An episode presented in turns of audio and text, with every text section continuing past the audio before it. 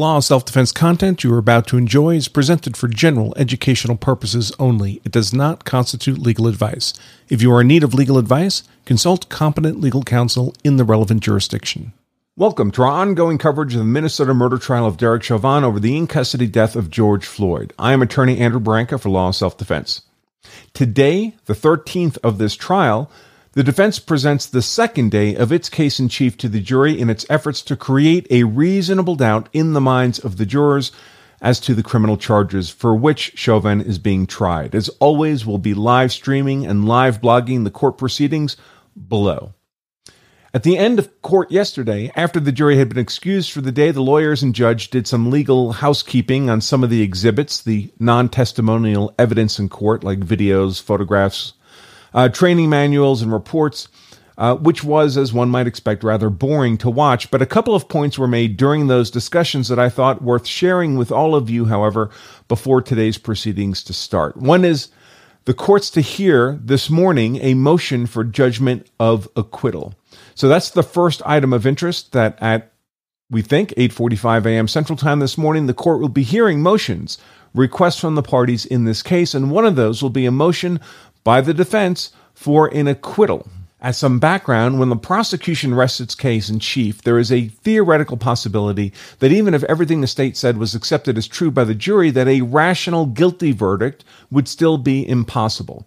One such scenario would be where a charged crime has, say, four distinct elements, each and every one of which must be proven beyond a reasonable doubt, but the state completely forgot to present evidence on one of those required elements, meaning there's literally zero evidence in court on that element. Well, the only purpose of the jury is to be the finder of fact, to evaluate evidence. If there's literally no evidence on an element of the charge, then there's nothing for the jury to consider. And in that case, there's no rational basis on which the jury could conclude that element of the charge was proven beyond a reasonable doubt. And if that's the case, as a strictly technical legal matter, no jury could find that the criminal charge as a whole was proven beyond a reasonable doubt. In such a case, it would be appropriate for a trial judge to grant a motion for acquittal submitted by the defense and end the trial right there with a judge ordered not guilty verdict for the defendant, taking the matter entirely out of the hands of the jury. We'll hear that motion for acquittal from the defense in the Chauvin trial this morning. And Judge Cahill will almost certainly deny that motion because the prosecution in this case did not commit the blunder uh, that would be required for the granting of such a motion to be appropriate. We may not like the evidence the state has put forward on the elements of the criminal charges in this case. We may think that evidence weak or self contradictory or paid for or lies or whatever, but there is evidence to consider. And so long as that's the case, deciding the weight and credibility of that evidence falls within the province of the jury and they will not be denied the opportunity to carry out their finder of fact role in this trial. Also, to be considered, if only for practical purposes, of course, is whether any judge presiding over this case would be willing to take the political consequences of having taken the decision from the jury and handing an acquittal to a person that much of the body politic in his jurisdiction believes to be a racist police murderer. That said, there are multiple charges in this case, and it's theoretically possible that the judge could grant a judgment of acquittal on some of those charges and not others. That might diminish some of that political pressure without entirely taking the case out of the hands of the jury.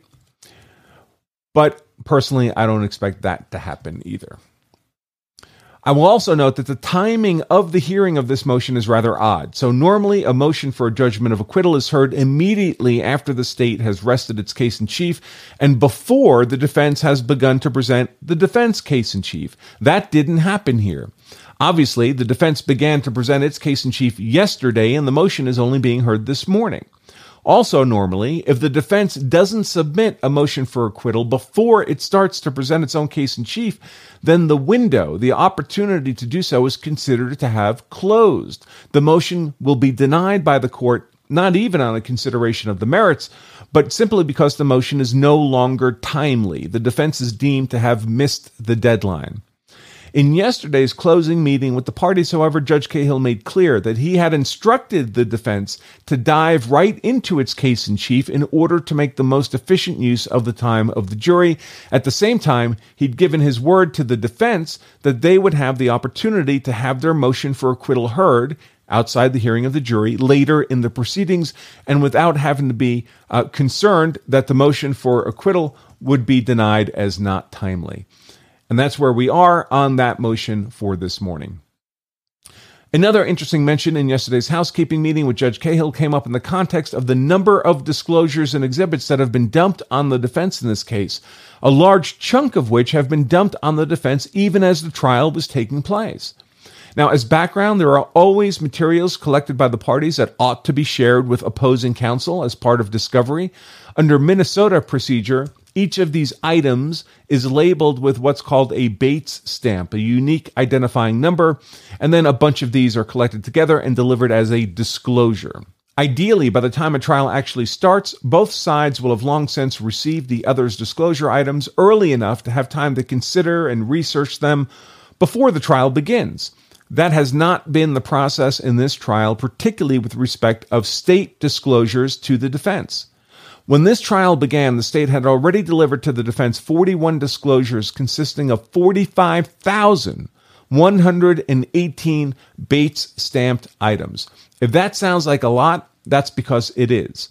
But the disclosures of the state did not stop there, did not stop with the start of the trial as one would normally expect. Indeed, not even close. I mean, we might expect a few things to kind of dribble in during the trial.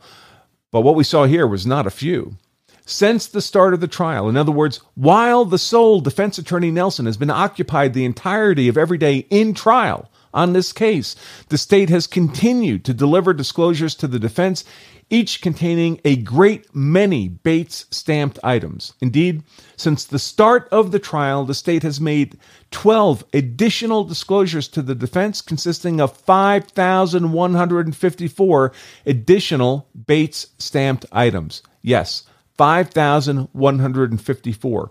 Yesterday was the 12th day of this trial. That works out to the defense having to review newly delivered Bates stamped items at an average of 430 per day. That's 430 newly delivered Bates items per day to the defense. And folks, that is not normal.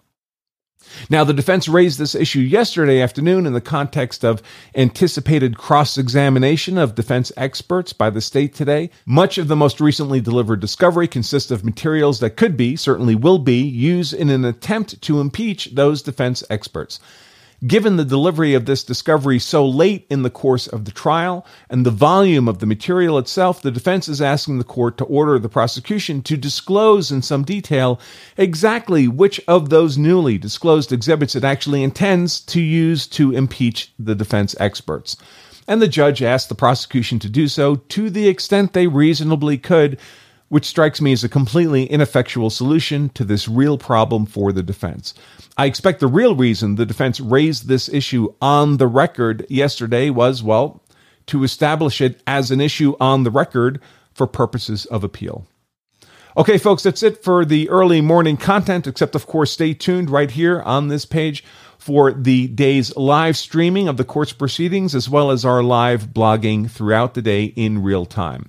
Before I go, in view of the ongoing riots raging presently in Minneapolis and likely to explode across the nation when this case arrives at a verdict, or mistrial. I've also taken the liberty of putting together a special opportunity, a special offer to access our best selling course, Lawful Defense Against Rioters, Looters, and Arsonists. Available in both online streamed and DVD formats. If that's of interest, you can find out more by pointing your browser to lawofselfdefense.com slash riot. Have it up on the screen here if you're watching this in video. lawofselfdefense.com slash riot. And thanks as always to both Legal Insurrection and CCW Safe for the support that makes my coverage of this case possible. All right, folks, I'm going to prepare for the day's proceedings. As always, I am attorney Andrew Branca for Law Self Defense. Stay safe.